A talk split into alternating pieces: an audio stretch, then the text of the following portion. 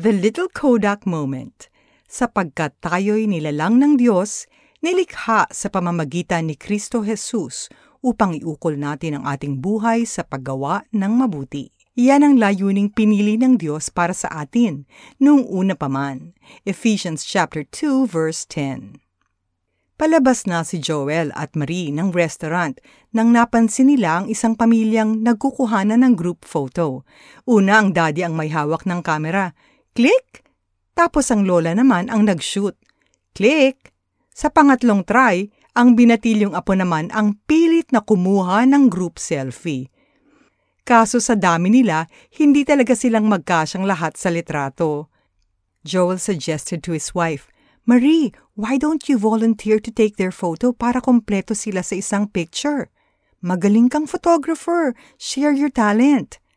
Pero maraming dahilan si Marie, kaya't si Joel na mismo ang nag-volunteer to take the family picture. Tuwang-tuwa ang buong pamilya. Thank you sila ng thank you. Habang pauwi, naisip ni Marina tama ang ginawa ni Joel. Why didn't she heed her husband's request? Napakasimple lang naman ito. Ang katamaran, hiya o selfishness niya did not do anyone any good. But this incident made her proud of her husband. Perhaps one day, when those kids will see that photo, they will remember the kind stranger who offered his help.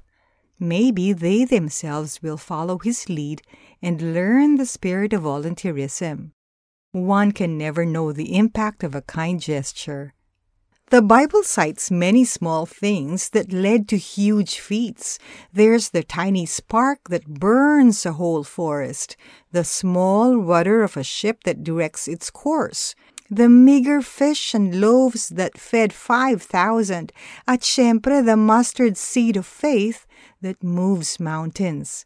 Sa kaguluhan ng mundo natin ngayon, a small act of kindness, empowered and done for a big God, will go a long, long way. Dasal tayo. Panginoon, you saved us from ourselves so that we may do good in the world. Grant us your heart of compassion today. We ask for opportunities to offer your kindness to the people around us. May we be sensitive to their needs whether these be spoken or unspoken. May we slow down and make time to show your love. And may these genuine acts of service draw them closer to your beloved Son. In Jesus' name, Amen. Medyo obvious ang application natin ngayon. Let's make a special effort and reach out to others. Let's do at least three acts of kindness today. Sapagkat tayo'y nilalang ng Diyos nilikha sa pamamagitan ni Kristo Jesus upang iukol natin ang ating buhay sa paggawa ng mabuti. Yan ang layuning pinili ng Diyos para sa atin noong una pa man. Ephesians chapter 2 verse 10. This is Celeste Enriga Javier, former executive producer of the 700 Club Asia.